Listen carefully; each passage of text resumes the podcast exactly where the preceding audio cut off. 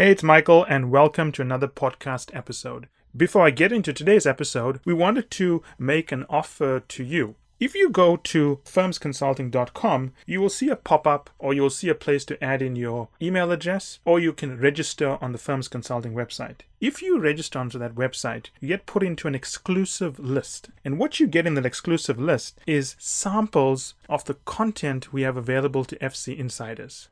So, that said, I hope you enjoyed today's episode. Hello, this is Chris Safarova. I run firmsconsulting.com and strategytraining.com. Welcome to another great session. We're here with Daphne Jones. Daphne has more than 30 years of experience in general management and executive level roles at IBM, Johnson & Johnson, and General Electric, but began her career actually as a secretary so an amazing ride, amazing journey. I'm looking forward to for you, Daphne, to share with us. And Daphne also recently started her own company that teaches leaders how to prepare to serve on boards. Welcome, Daphne. So great to have you with us today. Thank you so much, Chris. It's great to be here, and hello to everyone out there. Daphne, to begin with, could you maybe take us back and share with us your backstory because you have an incredible story to share. Yeah, it's uh, it was pretty incredible, and I I really don't believe that I am here sometimes because uh, I was I was born into one of the poorest places to live in Illinois, a place called Phoenix, Illinois, and I was born to immigrant parents. My mom and dad were both from Jamaica and they came to America to live the dream. And um, and and so part of that dream, unfortunately for my mother, was she ended up cleaning bedpans in a hospital, um, turning patients over, changing sheets. So she was, you know, that kind of a, a person, not a nurse. Uh, and my father uh, had the assembly line that he did uh, piece piecework uh, on a factory floor on the midnight shift. And so um, they were undereducated. I won't say they had no education, they were undereducated. Um, and I never really knew that I was poor until I grew up and saw the abundance of other people. Um, I, I, have had, I've risen through many tough challenges as a, as a young girl. Um, and throughout my entire life, I was given limits and labels and, and was told or shown as a young girl how I would not ever make it. Um, but in this poor city of Phoenix, Illinois, there was only liquor stores and and uh, little tiny bodegas and a bunch of churches. We didn't have a grocery store. We didn't have a post office. We didn't have the many things that you would see in in large towns. So I, my mother would say, Daphne, whoever has your mind has you. You've got to surround yourself with people who are making it and do really good and study hard. And she had that dream for me. Except where I lived, there was only blue collar workers. There i didn't know what a, sec- a, senior vice mm-hmm. president was and they often say that if you want to be it you have to see it. Well i couldn't see it. And so but she still encouraged me to do the best and she said daphne we're from jamaica. We're under the british rule and britons are really great and they're smart they're innovative and i want you to be more like that I said, okay, all right, whatever that meant. And so I uh, did well. I skipped first grade because of her. I uh, she would send me out into the alley and she would say, Daphne, I want you to bring back in the house two plus three rocks. And of course, she knew that she was testing me on, on my math. And if I brought anything but two plus three rocks, I was going to get in trouble. So she really hammered home English and math to me. And so, so much to the point that I, I ended up skipping first grade. And so I went through school and, you know, gotten, I've gotten beaten up, uh, racial violence as a young girl and, and older in high school. And then it was time for me to get ready for college. And, and I went to my high school counselor and I wondered why he didn't come to me because I would think that they would come to me first and say, Daphne, you know, you're a sophomore or a junior, it's time to get ready for college. And um, he didn't. So I went to him and he says, Daphne, black girls like you don't go to college. They go to secretarial school maybe and learn how to be a secretary. But you know, if you try to get mm-hmm. in college, you won't get in. If you get in, you won't graduate. You'll probably flunk out. And if you do get out of college and graduate, no one's going to hire you because they just won't believe that you're meant for, you know, for working in at a post college background. And so, you know, it was funny. I listened to him because he's an authority. And there's something to say about when somebody uses their voice. Our voices are so powerful. And what we say to ourselves, what I say to my six foot five husband, I could turn my six foot five husband into a five foot three man because I can beat him down with just the power of my voice. So the power of his voice was so, uh, even though it was misdirective, it misdirected, it was still powerful voice that, that, that moved me into being a secretary. So I did that. I went to work for Women's Day magazine in downtown Chicago, and I just thought I was just amazingly wonderful and had the best job in the world. There I was taking the train downtown to Chicago and uh, just, you know, me and some other Black ladies were in there working. We take great lunch breaks and get hot dogs and sausages, and it was great. And the men, the, the Women's Day magazine was run by all white men. And of course, that, that wasn't ironic to me at the time, but it certainly became ironic later that a women's magazine was run by men. And uh, I realized through a lot of mistakes that I made um, that, that I wasn't fit to do this job. And so one day after a big mistake that I made, I, I said, you know what, what they're doing is not rocket science.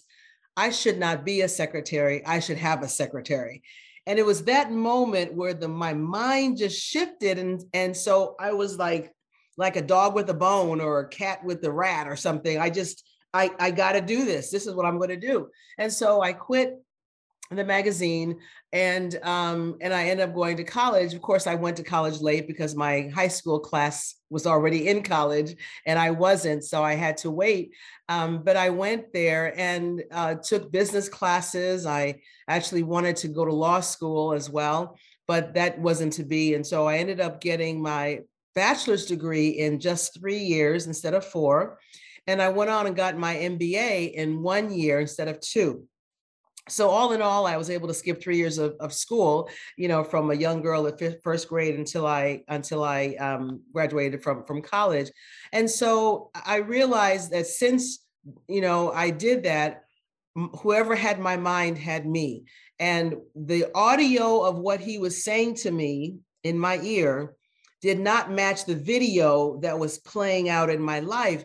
And so that moment taught me something also that just because someone says something's impossible, that's just their opinion. That's just what they think. And he he ended up giving me a narrative that was based on his paradigm as opposed to me creating my own narrative based on what I knew to be true, that I was smarter than that, I was better than that, and that I could leap higher and further. And uh, and as a result, that has sort of been my life. I've always been this fighter who you tell me I can't do that, then my response is just watch me work. And that's sort of how my life has played out. That's a really quick background. It is an incredible story and I can really resonate. So I have a similar story to mm. yours because so I studied to become a pianist when I was in Russia. I grew up in the former Soviet Union. I studied mm-hmm. to become a pianist. And then when I immigrated first time, and I immigrated three times in my life to end up here in this wonderful country of ours. And um, when I immigrated the first time, no one could find my degree in the directories. So I was basically with no degree again. And I had to again look for whatever job i could find do multiple jobs at the same time mm. and also go back and study when i was older versus other students and study mm. part-time because i was working full-time mm-hmm. plus had mm-hmm. additional jobs so i really can resonate with what you you went through and yeah. thank you for being an example of what is possible thank you and so you were you were older and working part-time so you couldn't even move at their speed you had to move slower because you were also working. Yes, I was working actually full time, plus I had additional part time jobs. Whoa. Yes, I was working full time and I was an entrepreneur because I was teaching Russian, translating Russian, teaching wow. uh, singing, and teaching piano.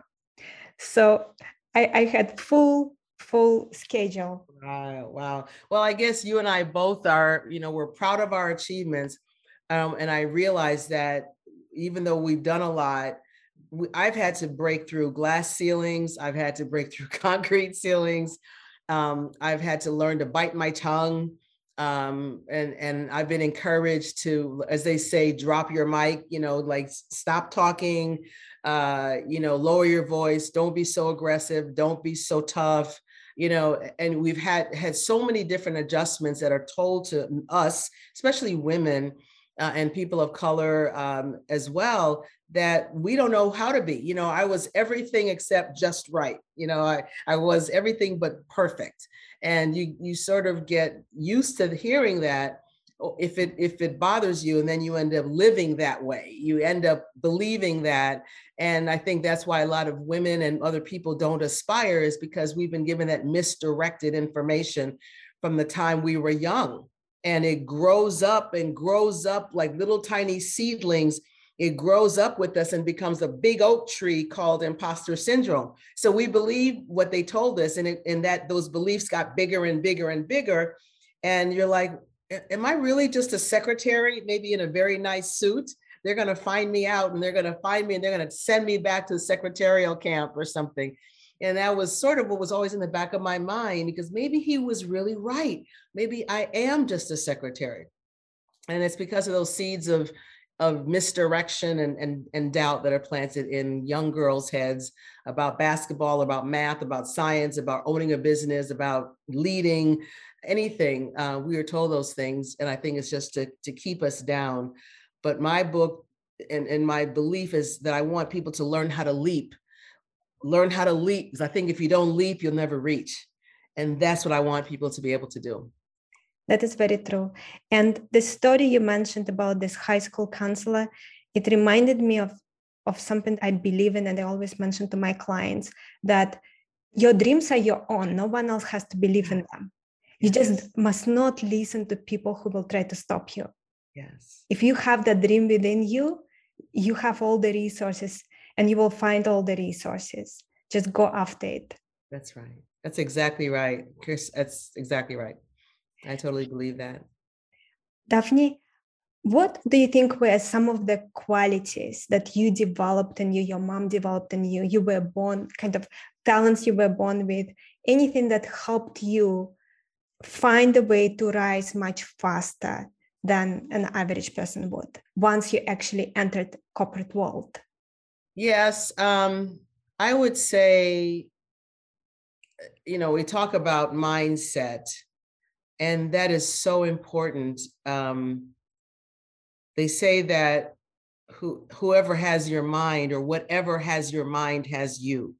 So if you are hanging around people that are not going anywhere or very discouraging, then you're going to be discouraged too. So I think it's your network and your mindset that have to sort of work together. But first, it's your mindset. You have to say, that no matter what is going on in my life, this goal is more important than this particular distraction that I'm going through. And so I've always been stubborn. I'm a stubborn girl, you know, and you tell me to do that, I'm going to do something else. And I think um, my mindset has always been that I I can do what I set my mind to do. So I really believe that your mindset, the growth mindset, and I didn't know all this at you know at 15 years old. I learned about the growth mindset as an adult. I learned about the fixed mindset. I learned about you know believing because that counselor told me something that wasn't true. Then who else is telling me something that's not true? Who else is telling me to stop dreaming and, and to stop stop reaching and leaping? Um, so that i think that was one thing that i had. I've made mistakes. I have um, had uh, I've, I've got a divorce and part of that divorce is a result of me not listening to all of the aspects of what i think are important to to people and i call them the five f's and I think my holding on to these five F's after my first divorce, my only divorce, um, I think really made a difference for me. And those five F's are your faith, your family, your finances, your fitness, and furthering your career. And I was always worried about furthering my career, Chris. It was always, you know, bigger, faster, stronger, more money, and and it, it, nothing mattered to me except that. And then I didn't realize that everything that is worth having is worth wor- working for. And so, including my marriage, I'm including my being in shape including my faith and what I believe in. If I believe in God, or some people believe in crystals, and some people believe in planets or whatever, but having a faith about something that you believe in, I didn't really focus on those things. I was very narrow minded. So I became, that became a tool or a skill, if you will, that I began to, uh, began to enjoy um, was was the the five F's, and I would say perseverance is the third thing, um, and and that is um, not quitting. You know, uh, I my tagline that I use now is find a way to win when things just aren't going right, don't quit the goal, just find another way to go about it. Because the goal was important two years ago, five years ago, 10 years ago, then unless there's a new goal that's more important, then that's still the goal. And the question is, how will I find a way to win? So perseverance is the thing. You know, I don't know if it was Gandhi that said this, but I like to attribute it to him, but it may not be him. He says, first they ignore you, then they laugh at you, then then they fight you and then you win. Well if you if you back then when they're ignoring you and you quit you don't win. If back then when they were laughing at you and you quit you don't win. Back then when they were fighting you and you quit you don't win. It's only when you win do you win and when do you persevere? So i think it's the stubbornness of the mindset. It's the uh, five f's that i think are important to everyone's life um, and knowing how healthy they are.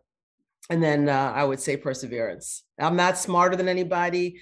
I just worked hard. I just worked hard, and uh, and and having a I think a network of people that uh, would leave. They they didn't leave breadcrumbs for me to follow because I just you know when I was a young girl I didn't have anybody that to follow. I just didn't know what his SVP did or anything. But eventually, over time, you start to realize there are people who are making it that are doing well. And then you start to build your network um, up as well. Again, it wasn't my skill, it wasn't my, my intellect, it wasn't my knowledge of anything. It was just, you know, following the, the breadcrumbs of, of what I see people doing and how they win. Daphne, and for us to finish the story, because now we opened your life story, but then people may feel there's a gap. And I feel like we need to, of course, not finish the story, but finish the story up to this moment. At this moment, yeah. So you went, you did your undergrad, you did your MBA, and then you went into corporate. Maybe share with us what happened during that journey from there, that moment, and up to now. Okay, sure. Um, so I have been at, uh, I, am just really proud and, and still amazed that I've been able to work at some of the world's most recognizable companies. I've worked at IBM, I've worked at Johnson and Johnson, I've worked at Hospira, which folks may not know, it's a pharmaceutical company that um, was bought out by Pfizer about five or six years ago. And then I worked at General Electric um, in their healthcare business. And uh, so since that time, I have risen up, you know, through the various concrete and glass ceilings. I retired from GE about four years ago, and I was the ranking African American person in all of IT um, at at all of GE, right? And so I I was ranking there. I have you know operated and run um, teams in every continent except Antarctica. I've never been to Antarctica and I haven't run any teams there, but that was, uh, so I've done, you know, Africa, uh, you know, Australia, everywhere, uh, Asia. Um, I've had teams and I've had hundreds of millions of dollars of budgets that I've, that I have uh, had to manage.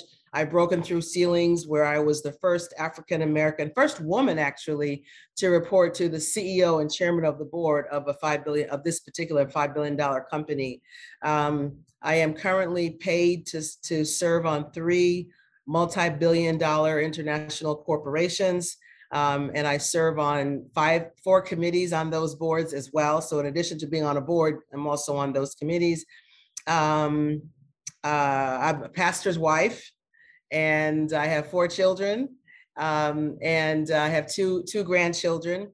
And then I have become a CEO of of a of a startup that teaches executives who are typically like me overlooked, undervalued, underappreciated, um, not fitting the particular pedigree and, and color and job uh, to be on a board. I teach uh, senior executives how to be prepared to serve on the boards of, of directors and how to get paid to do that. So it's not just, you know, I want to be on a board. The question people need to ask is, are you ready? Have you curated yourself? Um, some people leave corporate America as, as an operator and with their hands in the cookie jar, but when you're aboard, your hands have to be off and they have to understand why and what that means. And so my company um, does that. So that's been my my job. I've done everything from um, in, implemented ERP systems. I've done things with artificial intelligence. I'm a cybersecurity person as well. Um, and you know, it's one of the reasons why I'm on these boards is because now, you know, no longer are companies just manufacturing companies or service companies. They're actually digital companies.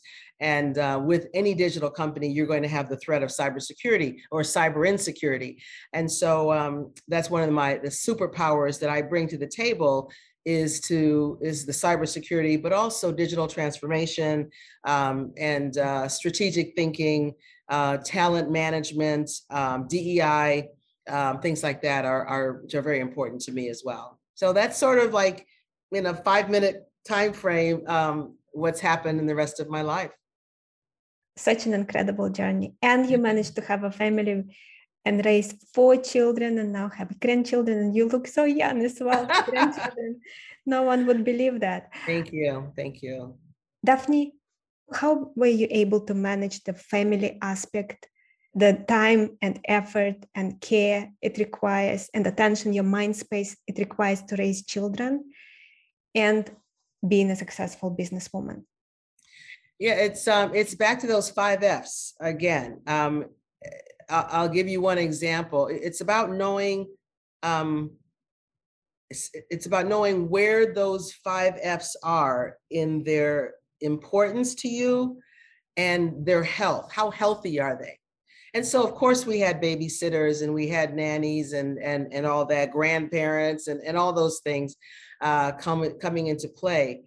But I'll give you an example. When when my son Jared was a sophomore um, in in high school, I got a chance to get promoted with Johnson and Johnson, and I talk about this in the book as well.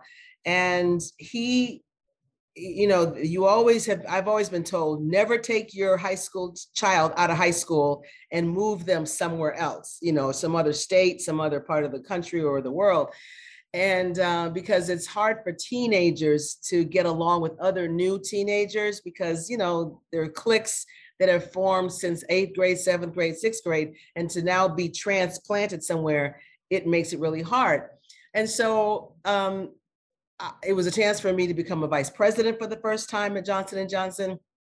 And uh, but i had to move from new jersey to san francisco or, or la i forgot which city but it was in california and um, and and I had to tell them no because I looked at my five Fs and I said, okay, I know you know my husband could handle some things, but I know my son couldn't, and I know that I couldn't take him with me, nor could I decide to leave him there because everybody needed help and it was just too much.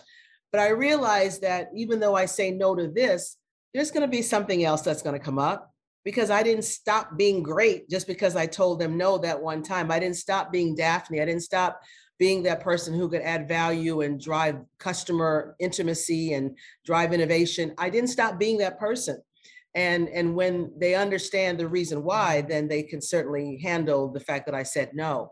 And so I think it's really just about balancing. My husband has been extremely valuable to me. If he had a high powered job, that traveled and all that, it might have been tougher, but he was a counselor at a high school. And so you have to you have to do what, what, what works for you. Right. If he was a big corporate executive, you know, CEO of this or that and flying every week somewhere, then we would have had a, a situation where I either I have to pull back or we have to get more help or or something. Um, and, and so that's what you do. You just understand what is most important, but you know that those five F's matter. Are you trying to get promoted because you need more finances? Um, but if you're doing that, are you going to hurt the makeup of the family? And and which is more important, your family or your money? And, and nobody can decide that but you. And or you can say, well, when I come back in two years, they'll forgive me. So I'll go make my money and then I'll come back in two years. It that might work for some people, but it didn't work for me. And so I had to wait until everybody was was out. Um, and uh, and then I was able to move. And I actually did relocate um, twice away from my husband. Um, once to Illinois without him, and then once to Milwaukee, Wisconsin without him. And he stayed on the East Coast. And again, that came as a result of okay, it was about a financial move, but I had to ask him, honey, can I go? Because I won't go if you tell me no, because I could find a job, you know, in New Jersey or New York. Um, but he said, okay, you go and let this be your last rodeo, as he calls it. Uh, you come back when you're done. You come back when it's time to retire, which when I turned 60, um, I retired uh, from GE because he told me that I had until age 60 and then I had to come home. so supportive. Yeah, that's really important. I mean, if you if you don't ask them, husband or wife, don't ask the kids, if you don't ask whoever relies on you for even even if it's moral support or physical support or cooking or whatever if you don't ask them it says you don't care. And of course you care but you want them to be part of the solution and they want to know okay she heard my point. She heard my concern. She heard my support and and and i and i i now stand by what she's doing. You have to get that support. Um, and i talk about the five f's in the book and that how you need each of them uh, to um, to be you have to assess each of them based on where you are in your life. If you're learning all you can if you're earning all you can or if you're returning all you can you have to know what which of those five f's really matter at that point in time daphne and was it a decision for you to have children or did you always plan to do it? And the reason i'm asking is because i actually have few clients who in that situation where they're deciding can they even have a family or should they just focus on their career? And the world, world is so competitive it's just not possible to do both. Was it a decision for you and what advice would you give to people in a situation like that? And it's especially common for clients who are immigrants so they moved from another country they don't have a family here so it will be even harder for them they will not have grandparents to help with the kids so, what would be your advice? And was it a decision or was it always given? You definitely having a family, you're not going to sacrifice that. Yeah, um, I've always wanted to have a family. Um, and it is hard. The sacrifices are hard, and not having uh, parents or grandparents is very, very difficult.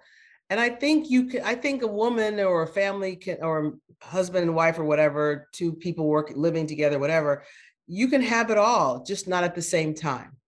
So there are people who freeze their eggs and and wait until later to have children and meanwhile they've gone up this ladder and then they maybe plateau for a little while and then they go back up uh, you, you have to almost say well how many children is appropriate? You know is four or is it two or is it just one? And and maybe you wanted to have 10 kids but you cut that back to three. Maybe you wanted to have four and you cut it back to one or two. Uh, i think having a family is important but i don't think i think you have to um, negotiate and sacrifice and maybe uh, alter your your plans if you want to have a career that's high powered if you want to have a career where you're i mean when i was at ge for example i was up at 4.45 every morning 4:45 a.m. And then I would get to the office about six, um, always before my first meeting. First meeting was always at seven or 7:30, and I had to focus and concentrate. And I go in meetings all day. Then I'm done at 6 p.m. I go to dinner probably with some somebody else important, um, and then I go work out. And this is when I, you know, much much later. Um, but you have to say, what am I willing to give up?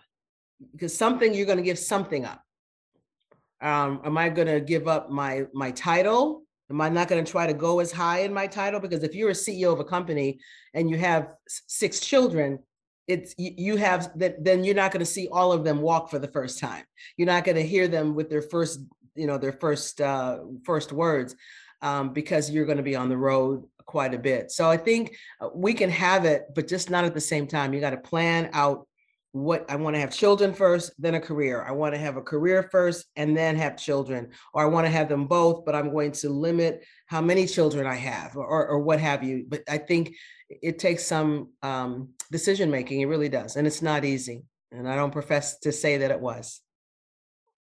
Daphne, and as you were rising up the ladder, what was the hardest part?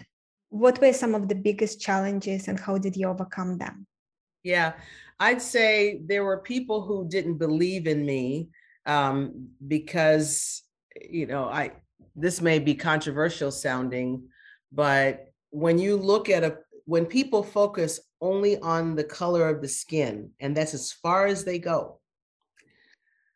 Somebody who's my color doesn't remind them of an executive who would own a hundred million dollar business a black person to a lot of the people who are white, who are in the majority, who are the big bosses, will look at a person and say, they should be cleaning my house, or they should be cooking me dinner, they should be watching my children.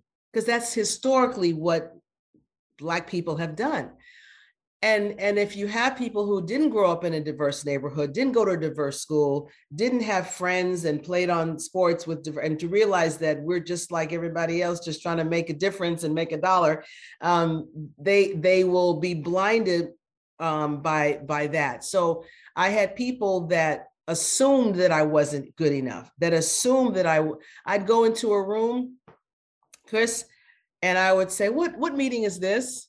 And they somebody said uh, we're waiting for the senior vice president daphne jones. This is so uh, we think you're in the wrong room. I said i am daphne jones. So because i didn't have my because my secretary would print out my um my schedule and i'd walk around with it and i and i left it somewhere and i just was knocking on doors just going in so i wouldn't be too too late and yeah and so people just assume that i'm not the one right? Because I'm a woman or because I'm black or because I'm woman and black, whatever. So not believing in me. I was a I was a hero on Monday with one boss, you know, let's say his name is John. And then I became a zero on Friday with another boss, let's say his name is Jack. And I'm the same person, but two different people. Uh, I mean, I was very popular in in some companies and i think people got like oh so she thinks she's all that well, I didn't, but the company did. And so I, I think there were people that were put in my life to, to, to tone me down and to not make me think that I was all that. Um, so people that didn't believe in me. Um, um, I would say um, not having enough resources uh, sometimes I would be given less than than what I needed in order to be able to do my job, whether it's a budget, whether it's people, and that might come from them not believing in me, or that might come from other reasons. But that was really tough, where you really had to learn how to think differently and and be lean, um, you know, a lean thinker. Um, I would say not having enough role models that that I could look at and say, okay, now I know how to be great like that person. People around me were men and they were white. And, and so, you know, when I was at IBM, I used to wear bow ties. That's what all the men wore. They wore bow ties and, and pinstripe suits. And so I said, okay, I'm going to wear a bow tie and a pinstripe suit. And I sure did. But somehow I didn't get the same recognition that they got, you know, because I wasn't a man, I wasn't white. And so, um, not getting the resources and not getting the role models that I could really follow uh, and mentors that I could really follow until I realized that I don't have to have a mentor that looks like me. I don't have to have a mentor that's a female, you know, whatever. Um, I think that was also just tough, just having a critical math mass of people to say, okay, I know, I know how to, I know how to win because they're winning and I can follow their footsteps. Um, I, I would say those were I, those are the main ones that uh, that hurt. Budget, uh, becoming down down uh, less less believed, Uh, people didn't think that I could do the job. And therefore, when people don't, when people think a certain way, they act a certain way. Uh, your thoughts dictate your actions, and your actions dictate the results that you receive.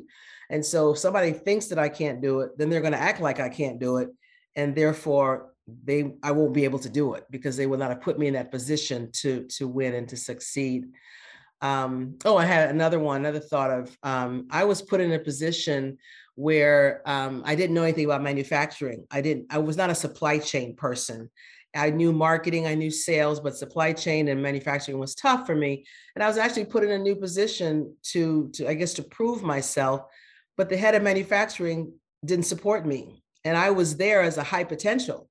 I was there to do this job and then leave in two years with having understood and learned and did some things in supply chain. And um, he refused to help. He refused to help. And uh, I needed education. I needed some coaching. I needed a buddy to that I could walk around with and learn from. And um, was I was disappointed that I didn't get that. So um, not getting the opportunity to to uh, to learn on the job in some cases was really difficult for me as well. But you find a way to win. You say, well, okay, that route is closed. I'm going to try that route instead. And you get creative, you get hungry, you get innovative um, when when things aren't going your way. If your goal is to win, you find a way to win. So true. Daphne, and something you mentioned I want to highlight for our listeners and viewers, and that is you mentioned about someone you are modeling someone who you view as a mentor and someone you're modeling doesn't have to look like you and also the point that you actually have to find people that achieved what you you want and try to model what they have done see the steps they have taken see how they behave what, what is working for them and try to adapt it to yourself. And i think this is so powerful and it's very very important not to limit yourself by saying that no they they don't look like me so i cannot model them. Right that's exactly right. I mean they they say the diversity maybe it's not they maybe it's me i say that. The diversity of the input improves the quality of the output. And so it doesn't only mean that if you're white you should only have white mentors and if you're a male you should only have male. Diversity is what allows us to have different perspectives and it allows us to see things through a different lens than someone else.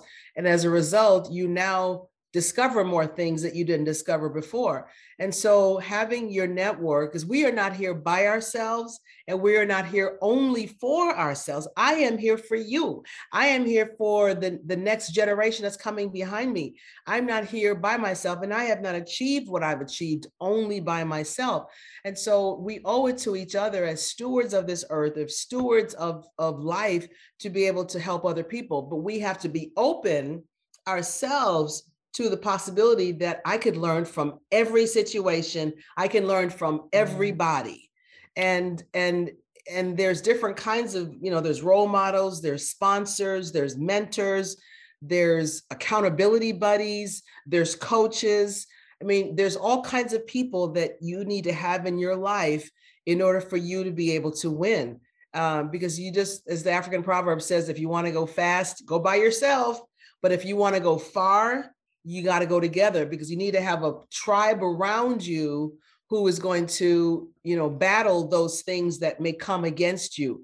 They, they'll battle the racism that comes against you. They'll battle the sexism that comes against you. They'll battle when you feel depressed and you don't feel good enough.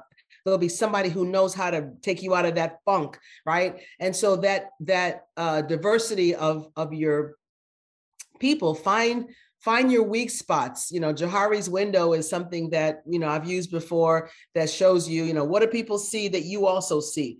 But there are things that you don't see that other people see. If you have the right mentor and coach and accountability buddy they will say daphne i don't know if you know this but you always talk like super loud and you talk over people whatever i'm making that up and and and you say do i really? All of a sudden now i i know more than i knew before and that came from somebody who may not look like me. So you can learn from everybody and from everything. And and they you know they say you got to see it to be it. I didn't see it but I realized that I still had to be it anyway, so that somebody else could see me, um, and and know that they could they could be it. Daphne, and you of course are great at building relationships because you have to be to rise so far. What were some of the key things you learned for yourself in terms of building and maintaining long-term win-win relationships with colleagues, with clients, just generally with people that you work with that will help you accomplish more for the organization and achieve more in terms of your progression right well i i would say it first starts with the the the knowledge that you have to have relationships. Some people don't believe in it. And i'm going to tell you about something called PIE, p-i-e and that can and it's it's a book that i have read by harvey coleman and it's called Organization Games Revealed Empowering Yourself. And in it, it is something that my mom always said to me about performance, but the P stands for performance, the I stands for image, and the E stands for exposure. Performance, image, exposure. My mom only worried about the P.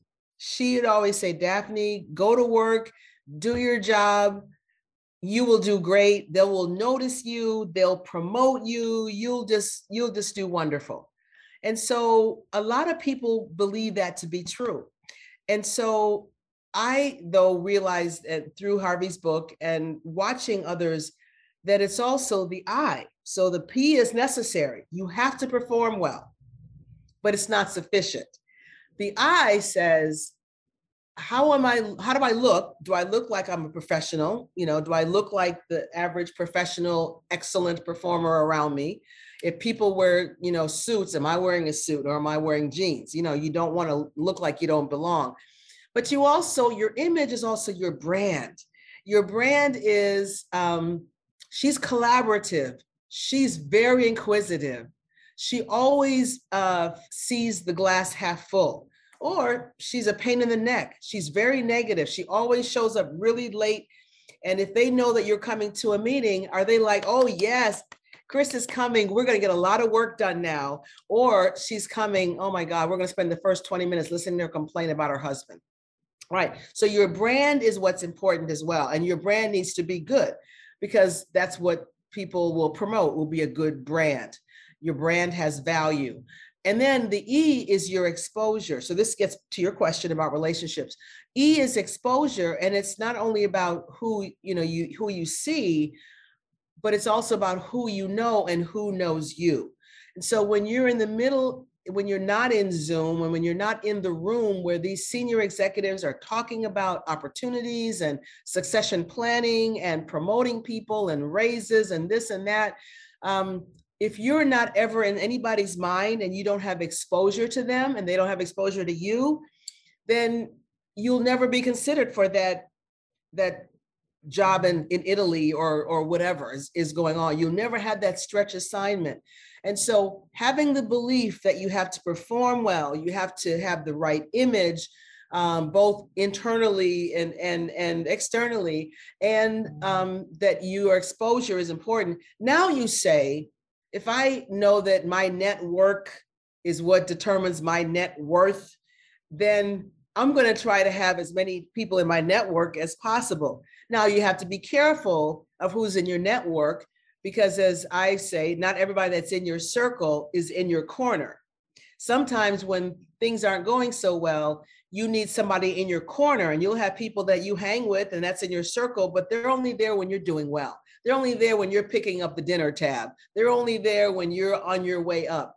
But you'll need people around you that, like in a boxing ring, when you're tired and you get cut, you go to your corner and your trainer, you know, stitches, you know, patches you up with a whatever.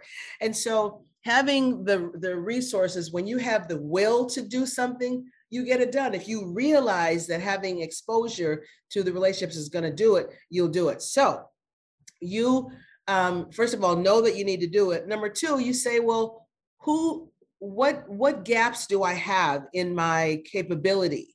Um, and if I have a gap in, I'm not a good public speaker, or I'm lousy with finance and I want to become a financial expert, or whatever it is, then you look to those people that may have that. And what I've done is, you know, in asking for a mentor, I would go up to somebody. I said, you know what? I really love how you did that in the meeting, or I really appreciate the book that you wrote. Oh my goodness, it really touched me and my family's heart. I, can I just spend a few minutes talking to you about what you did and how you did it? And next thing you know, people love to talk about themselves. They will just talk, talk, talk, talk, talk while you're in the room with them. And then then they'll give you some nuggets and you say, you know what, I'm going to try that that third nugget you gave me. I'm going to try that. Would you mind if I come back and talk to you about my experiences when I tried that, what you've done? And they're like, oh, sure, Daphne, come and talk to me anytime. They won't turn you down. But now you've built a relationship of somebody that can help you.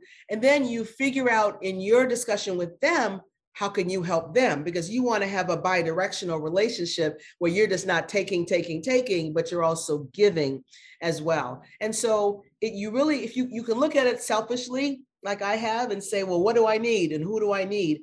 They become part of my network and then i feed them as well. Um, or you can just look at it and say you know I, i'm just here to help people but you've got to be smart. You got to prioritize what you need because your need to be a finance person is right now and immediate. Um, so get those people that can help fill your jar um, with finance knowledge because you're going if, if you're trying to go after a job or or what have you. So first know that you need to have relationships. Uh, know that exposure is key, and then find out what the gap is in in in where you are, and then find those people around you. They could be in your office, they could be in your church, they could be in a, in a group that you belong to outside of the office, they could be in the Chamber of Commerce. They don't have to only be um, people that look like you or that do what you do. Daphne, this was such an incredible answer. It gave so many details that anyone can go and implement it in their current organization. And I actually have the entire program on mentorship, which is focuses on this uh, part that you mentioned, that you have to also do good things for them. You have to be very helpful. You have to add value to their life, their career. It cannot be only one way. It's not going to work. That's right. That's Unless right. it is some forced mentorship relationship where organization says you have to mentor one person per year and there's no way around it. Yes. And even then, it's not going to be as effective as if you also do your part and add value to that mentor. Yeah. There's a relationship component. There really is. And I remember um, uh, Karen Lasitra. She was a senior vice president at, at Johnson and Johnson. I was talking to her about, you know, how she made, how she got promoted and whatnot. She said, Daphne, find something really hard, like almost impossible, it should be highly valuable and highly visible.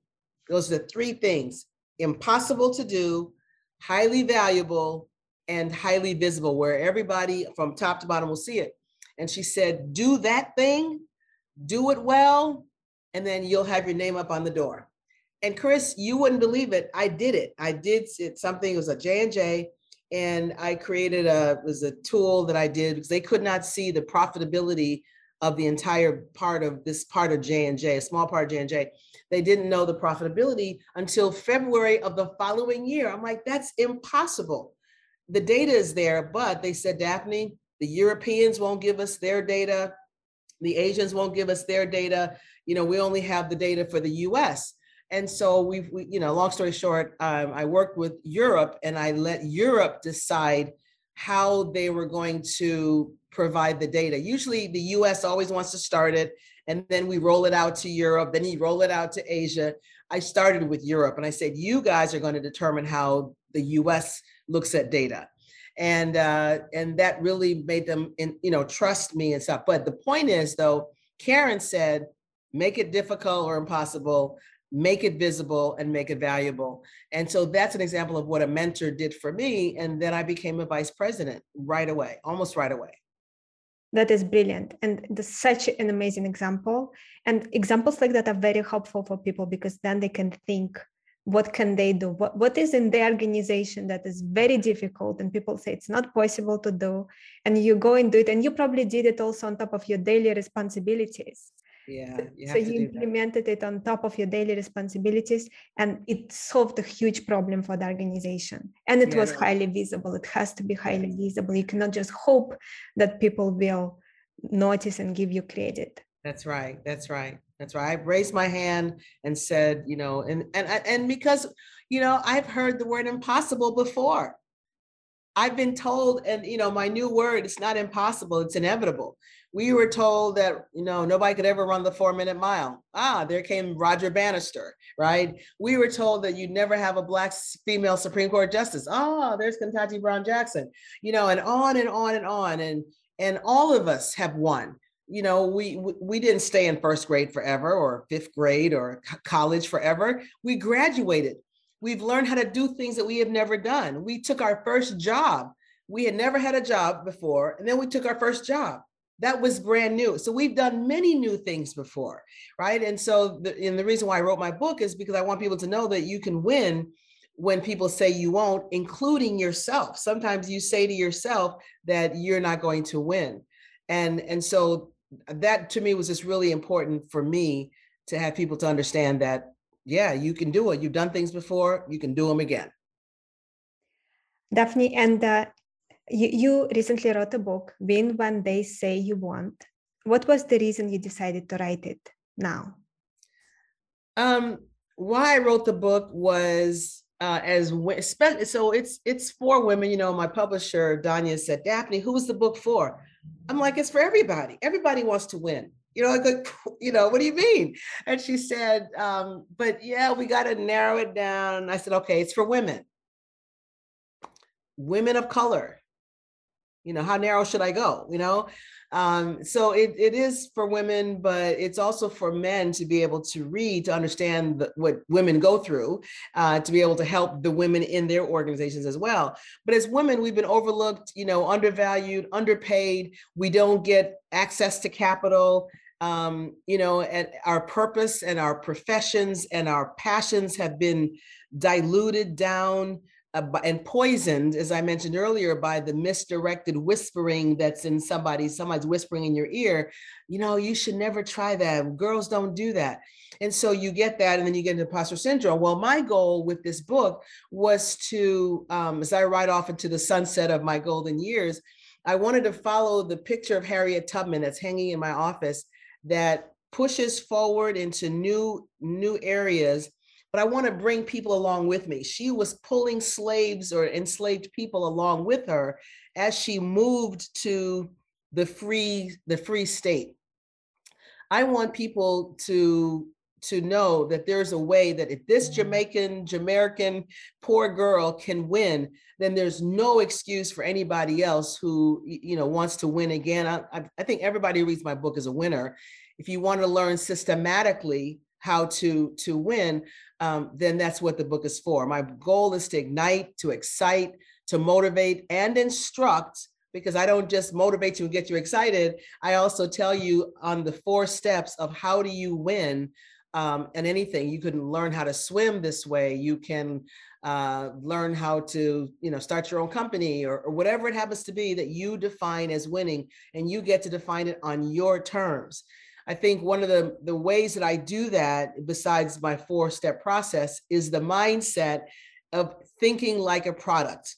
If you can think like a product, what does a product have in common with us? A product has a marketplace. There are people that want what I offer. They want what this product called Daphne offers my product has competition. Chris, you have competition in your field. I have competition in mine. There are other people that want to, to teach people how to get on boards. Um, my product, me, I have a price. I'm not free. I know you're not free. Somebody somehow is paying you. I have a value, and, and you hope that your price that you're getting is exceeded by the value, that you're giving so much value for the price that you're charging. Products have a price products have a value. And if your product does not do well, does not continuously improve itself over time, it'll become obsolete and worthless, almost worthless. So, my book gives you the premise that you're a product, your job is to find a way to win continually using my four step process. And so, I wrote it to be an example, to motivate, and to have especially women who have been beat down and dragged out and told that they're not good enough, um, I'm here to say that you are and that you can win. Daphne, and I was planning to ask you about the steps as the next question. So, so ah. that you brought it up. Maybe you could briefly list them and give some pointers on each step. Sure, sure. Great question.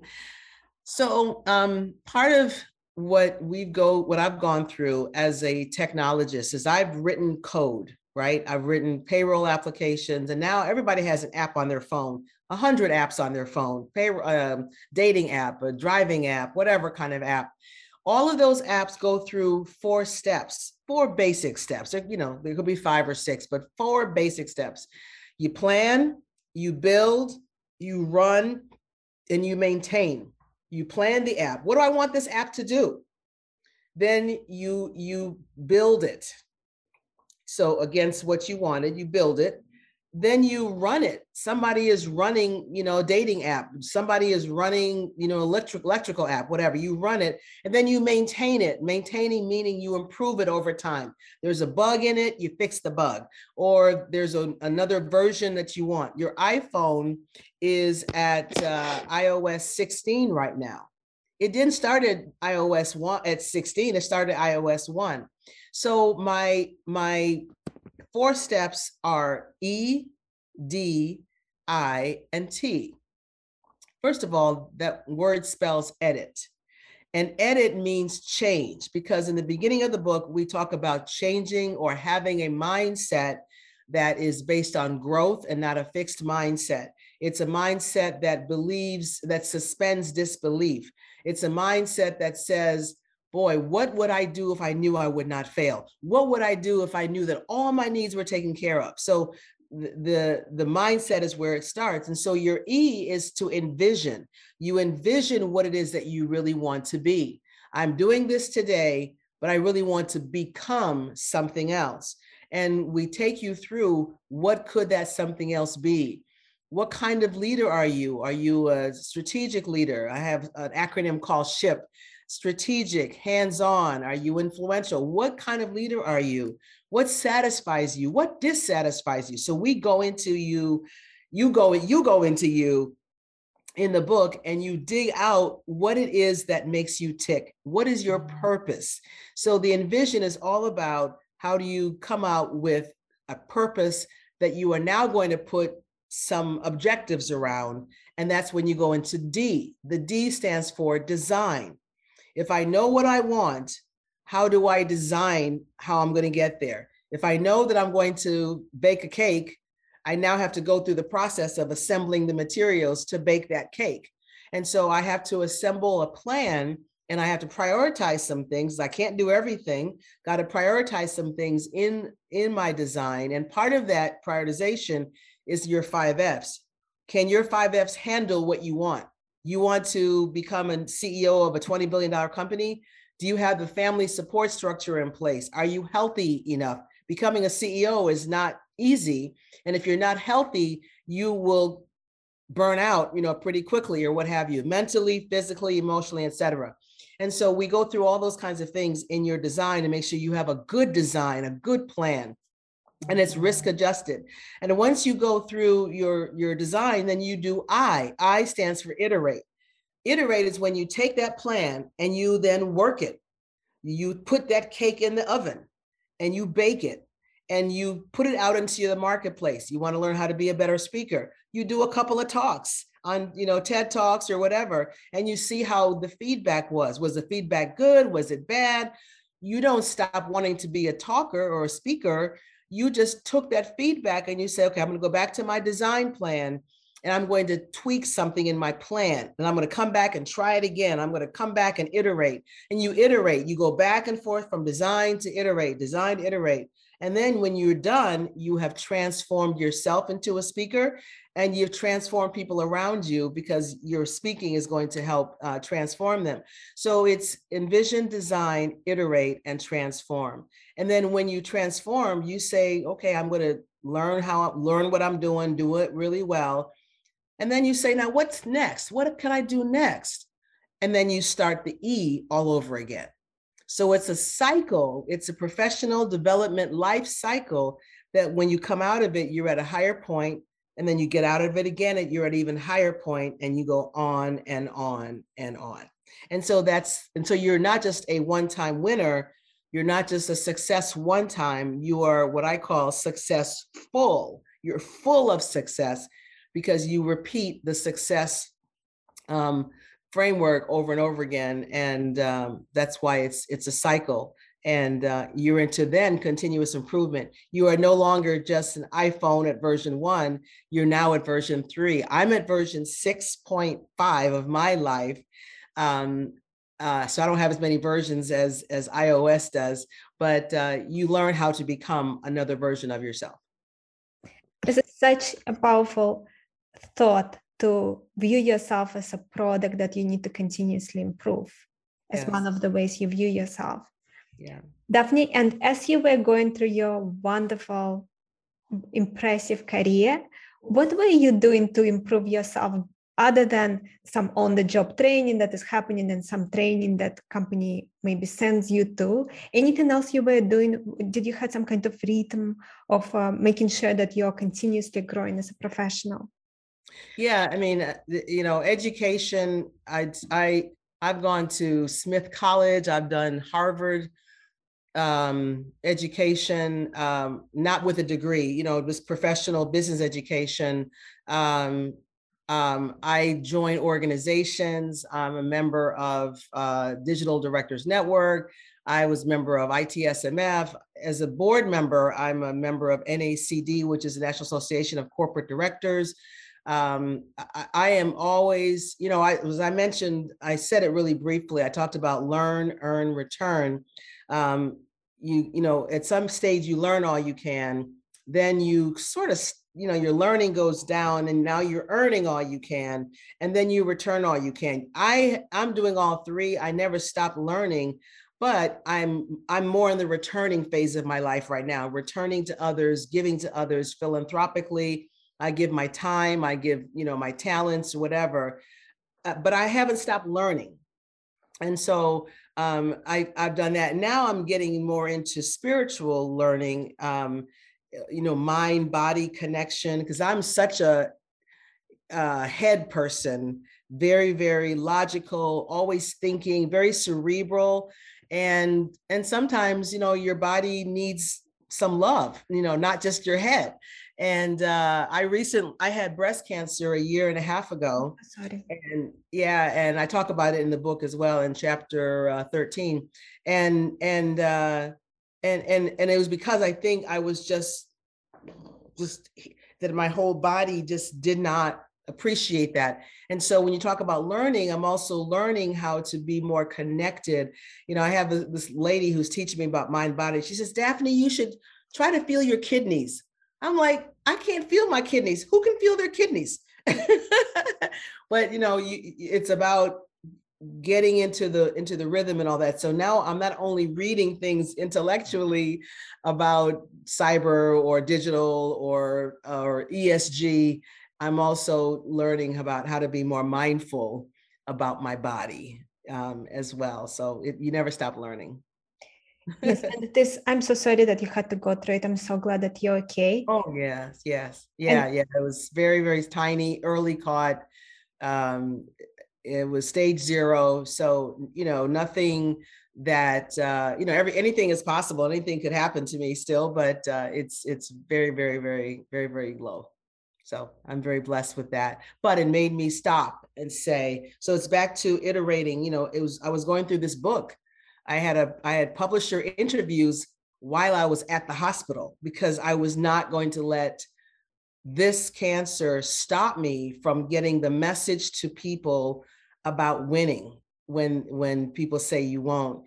And and so your purpose has to be greater than the pain. You got to make it so.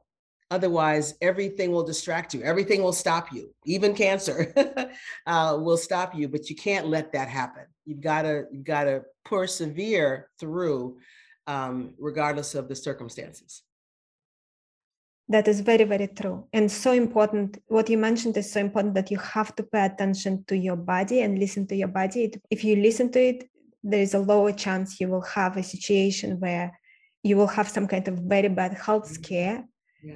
because you were just ignoring all the signals you were receiving yeah. because it's so much we have many clients who are very very driven professionals. And so listening to the body is the last item on the on and that's the- where if you i mean i get into five the five f's in um in chapter three or four. Five f's fitness is one of them. Fitness and it's not just mental and emotional. It's your physical fitness listening to your body. Do you get you know thank god i went and got i get mammograms every year and you know so so whatever it happens to be whatever your fitness situation is you've got to focus on it. But i tell you you do these five f's nothing there's not much you know what's missing maybe your friends you know you can call them family. That i have in family f add your friends to that. You know make up your own five f's make up your eight f's whatever the eight f's are for you that no matter what you go into you want to make sure that they're all okay Otherwise, you're going to be a public success and a private failure. Something will go wrong inside your body, inside your bank account, you know, in, inside your home or whatever. And, and you've got to uh, not be a, you want to be a public success and a public and a private success, I mean. Yes. Daphne, and maybe you could expand a little bit on key things you learned during kind of once you learned you need to pay attention to your body. What did you change in the way you live your life? Yeah. Anything you could share? Yeah um i now know that my body is telling me it doesn't like everything i do. And mm-hmm. so i have become vegan um vegetarian you could say. You know I, I i might eat a piece of chicken once in a great while but i really don't. I take vitamins i drink and eat everything organic. So what comes into my body is I'm very careful about that. Um, I meditate when I talk about mindfulness. You know, I do body tapping and head tapping and and and all those things uh, to calm me down to make sure that my blood pressure is low. And I always I take my blood pressure almost every day to make sure that I see if there's a pattern that that it's that it's very good. And so what goes in my body, um, I work out probably five or six days a week. I worked out this morning about an hour and a half, almost two hours. So I, I stay physically strong. Um, and uh, I don't do enough uh, uh, weight training. I do mostly like an hour on the elliptical and half an hour on the bike, and and then a little bit of, of strength training.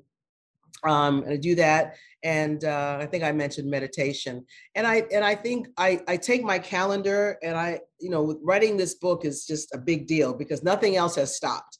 Um, when they tell me, Daphne, we need for you to edit this book, you know, and, and it's due in a week and a half. I'm like, a week and a half? I've got a board meeting. What do you mean a week and a half? And they say, well, you know, we can always delay the book. I'm like, oh, geez, I can't delay the book. So all of a sudden, this comes on me. And and and there are times when you know my little right eye starts twitching because it's a sign of stress. And and, and if it, that ever happens, I shut down I start to parse out things more. And so that's what I've learned to do. So it doesn't twitch anymore. But I've had to parse out things. If I've got four things to do, I'm not going to try to do all four today. I'm going to do one today, maybe two tomorrow, and one next week.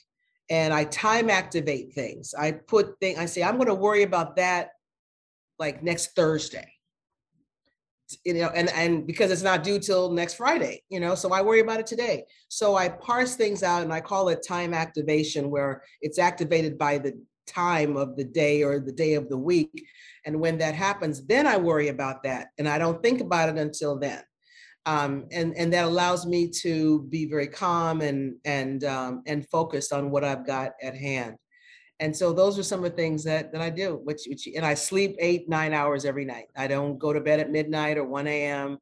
and I sleep until I wake up, unless I'm going to be traveling and then I have to get up at four for a 5:30 flight or something. But yeah, I, I get plenty of rest. Thank you so much for sharing it. And the eye twitching, I experienced it. It may be very common thing. People should pay attention because when your eye starts twitching, for me as well, I know that it's just too much. I need to step back a little bit, see what I can delegate more, and uh, what maybe doesn't need to happen right now. Yeah, you exactly. take that care of yourself. Exactly. Absolutely right. Absolutely right. Yes, and I have a question for you on behalf of some of our listeners and clients. I know that there are a few people that come to mind, and I know more people are listening in a similar situation that lost their jobs. They were working for a large startup, so not very large, but relatively large. It ran out of money and they lost their job. And they have good background and they were networking for a few months and they cannot find a job. What would you recommend? Because you are such a brilliant person. What would you do if you were in a situation like that? So you already tried for a few months, nothing seemed to work. You already try to get help from your current network any ideas that would come to mind anything that you would implement if you were in that situation? Well first of all i would um, take a look at myself. I would say because uh, i was laid off from ibm I, and it's i talk about that in the book as well. And ibm i mean that was my dream job. That was my dream company. I mean i only interviewed for a couple of companies when i was in college and they were one they were one of them. And i said i'm going to work for ibm and they accepted me. It was a beautiful thing. Next thing i know 10 years later 15 years i forgot how many years it was i'm they're laying me off. So um, i talk about doing a swot analysis. So so my suggestion is do a swot analysis. Because in my book there's so many tools that that our that companies use all the time that we never use for ourselves. We use it and we know what a swot analysis is because we do it for our companies all the time when they're looking at the market or looking at customer segmentation or whatever. And so SWOT is an example of what we can use for ourselves. So I would say, first of all, what do you have going for you? Like make that as big as you can. I'm friendly. I know math. I'm a scientist. I, I love dogs. Whatever it is, write them down. And then what is the weakness? You know, do you have something where you um, I don't know, you don't speak up enough. You're an introvert, you never talk. That could be a, that could be perceived to could be a strength, it could be a weakness. Um, and, and identify what those are. And then your opportunities. What opportunities do you have now looking at those strengths? So I love dogs. Maybe I can be a dog walker. I can open up a dog walking business, right? Just making that up. And so you look at your strengths. Everybody has a superpower. Everybody has a gift and in chapter one or two, I talk about purpose.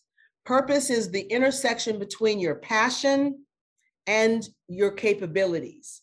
If you have a passion about being a doctor, but you hate science and math, that's not your purpose. You're not meant to be a doctor, right? If you don't like science and math, but you but you you know you love medicine or something. Um, so what you ca- are capable of doing, what you have capacity for. So I would say can you open up your own business?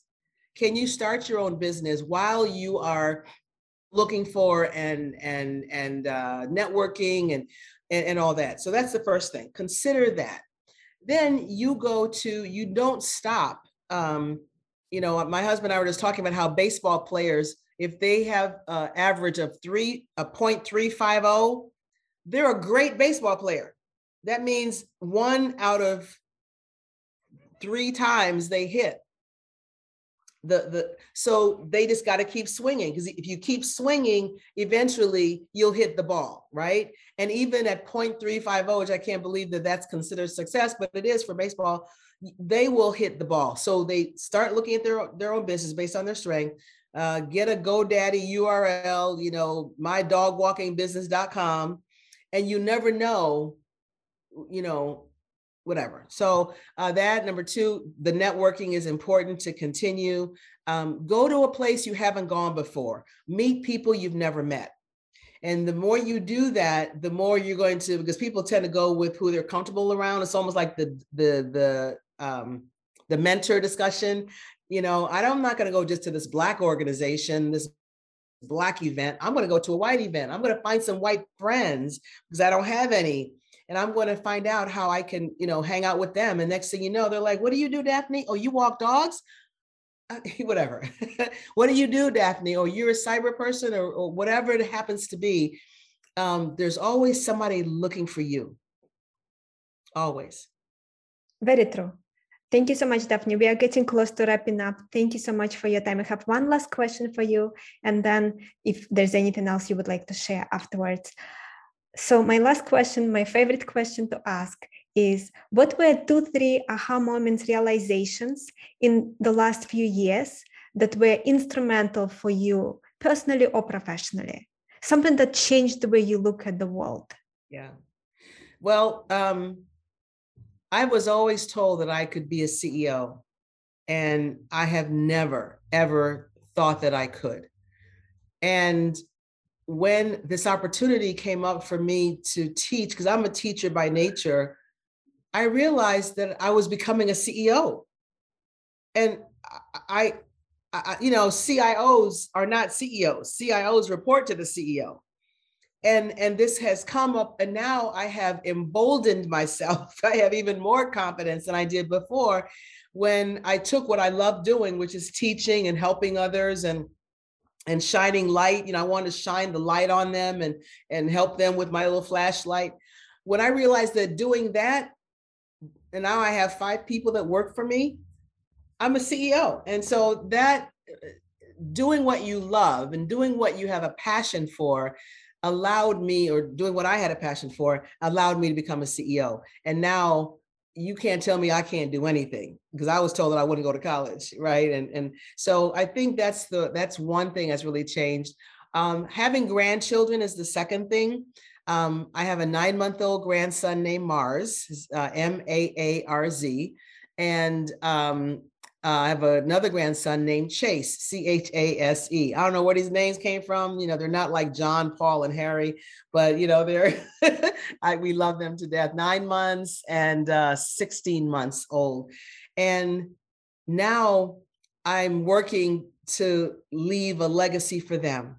I want them to say, "What did Grandma do? What did Grandma do? Grandma did that."